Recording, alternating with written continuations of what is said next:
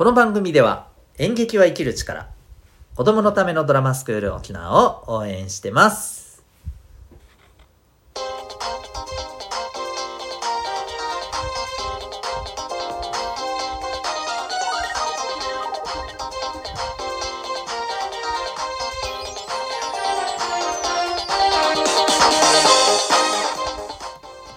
小中高生の皆さん日々行動してますか？あなたの才能と思いを唯一無二の能力へ親子キャリア教育コーチのデトさんでございます。小中高生の今と未来を応援するラジオ君ザネクスト。今日はパリピ孔明見てますか？というテーマでお送りしていきたいと思います。もう今日はですね、まあ、日曜日だからというわけでもないんですけど、えー、私が最近見た、えー、アニメの感想をシェアするというゆるい回でございます。えー、パリピ孔明皆さん知ってますか？4月からスタートしたアニメの一つなんですけれども、まあ、いろんな、あのー、こうテレビ局もですし、あのいわばネット配信もさまざまな、えー、プラットフォームで、はい、されているので結構あの見やすいと思うんですけれどもあの ABEMATV とかでもねやってますんで、えー、これねめちゃめちゃ面白くてあのまあ、三国志っていうね中国のあのいわゆる戦国時代のね、えー、一つだったりするんですけど国が3つに分かれてねそしてそこにあの属しているさまざまな英雄武将たちのね、えー、まあ、戦いと活躍の物語だったりするわけですけれども、えー、私はもう子供の頃からこれが大好きでしてうちには全巻、はい、漫画がありますし小説も全部読みましたしあの NHK でね人形劇での三国志っていうのもねあのあるんあったんですけどもこれもねあの全話見たっていうぐらいのね、はい、感じでございまして。で、えまあ、そんな私がですねこのパリピ孔明を知ったのはアニメ化されるということで初めて知ったんですね。もともと実はヤングマガジンという雑誌で、えー、漫画がまあ原作としてあるんですよ。えー、で僕はもう三国志好きなくせにこの作品の存在を恥ずかしながら知らなかったとアニメ化されるということをして初めて「へえこんなのあるんや」っていうふうにね、えー、思ったんですよね。はい、でそこから、ま、興味を持って見ているんですが3話ぐらいまでいましたけどね面白い。はいあの いろいろ突っ込みどころはあるんですけどなんかそこを突っ込んでねあの有足を取ろうっていうなんか野暮な気持ちにはちょっと慣れずにですね純粋に、まあ、楽しんでおりますでねあのぜひですねこれ、まあ、見たことある人はねあのもちろんなんですけどあの見たことない人に向けて特にねえー、見てほしい楽しんでほしいなというふうに思いますしもっと言うとこれをきっかけにですね、えー、三国志というねあの中国のこの歴史物語にもぜひ興味持ってもらえたらいいんじゃないかななんてね思ったりしています。あのやっぱりねこれは日本の戦国時代のあのいろんな武将のお話もそうなんですけれどもうーんすごくねやっぱり勉強になりますよ。うん、もちろんね戦争の歴史なので戦争自体はねあの多くの人の命っていうのがやっぱりね損なわれるうん、やっぱり忌むべき出来事ですのでもちろんそれがいいとは思いませんけれどもあのその時代にじゃあどう生きたのか、うん、そしてねさまざまなやっぱりこうあの人たちと争いながら、え生き延びていかないといけない。そのためにどう知恵を絞っていくかっていうところでえっ、とね本当になんだろうなまあなるほどなそうきたかっていうふうにあの感心することもいっぱいありますしまあもちろん今私たちのねあの生きているここの日本というところではね、まあ、幸いね、えー、まあ、人と人とが本当にあの、えー、命のやり取りというのを日々繰り返すような戦争の状況っていうのは起きてませんけれどもただ一方でさやっぱり例えばあのお仕事をしていく中ででもさやっぱこれってね、うん、まあある意味生存競争的なところもねやっぱあるわけですよ。ね商売をしていく中でやっぱライバルっているわけだしさあとスポーツとかしててもねあのライバルっているじゃないですか。そうやってあのやっぱ競い合っていくっていうところはどうしてもあるわけですよね、ま、そんな中でもねこの戦国ものってものすごくあの勉強になりますよ。参考になるものって多々あります。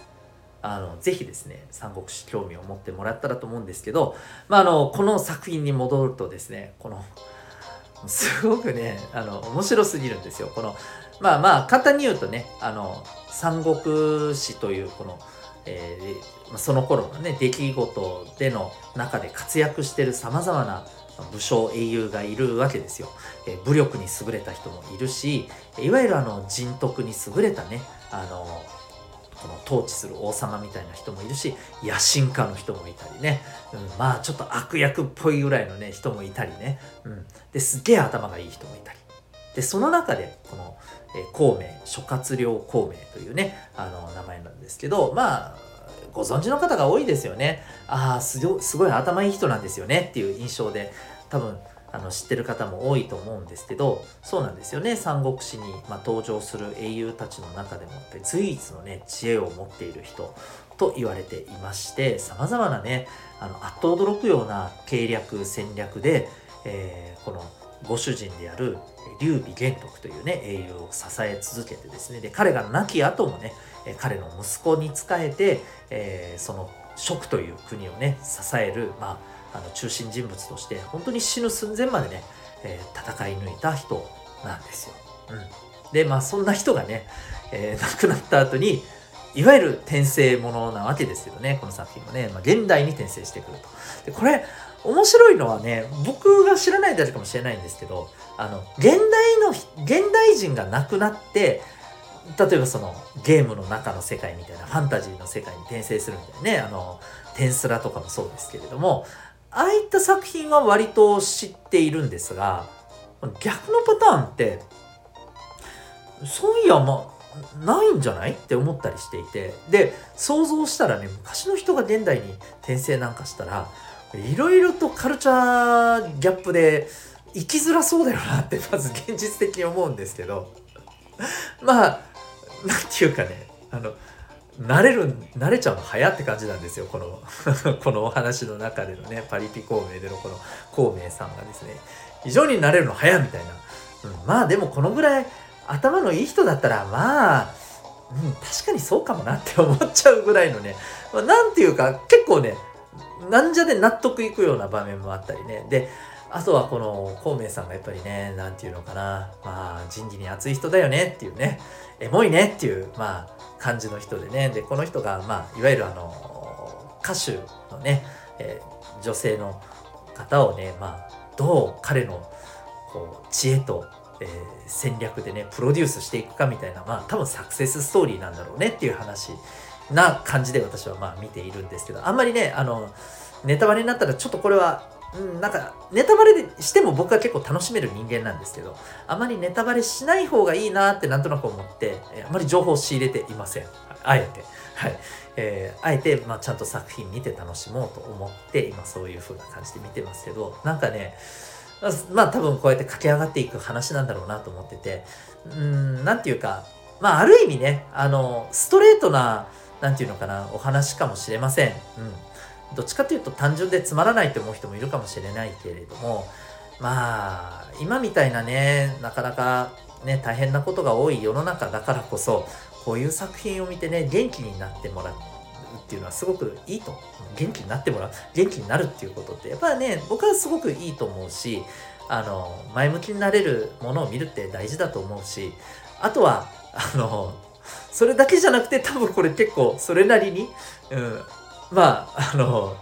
頭の体操にもなるような要素もあるんだろうなというふうに思ったりしています。なんかあの元気になれたり頭も使ったり、えー、見て楽しめるようなそんなエンタメになってる気がしますのでまだ見てない方もねよかったらパリピ孔明ちょろっと見てみてはいかがでしょうか。そして興味がある方ぜひ三国志ね、えー、漫画もあります。まあいろんなものでね見れると思いますんでそっちも興味持ってもらえるといいんじゃないですか？おすすめですよっていう感じでございます。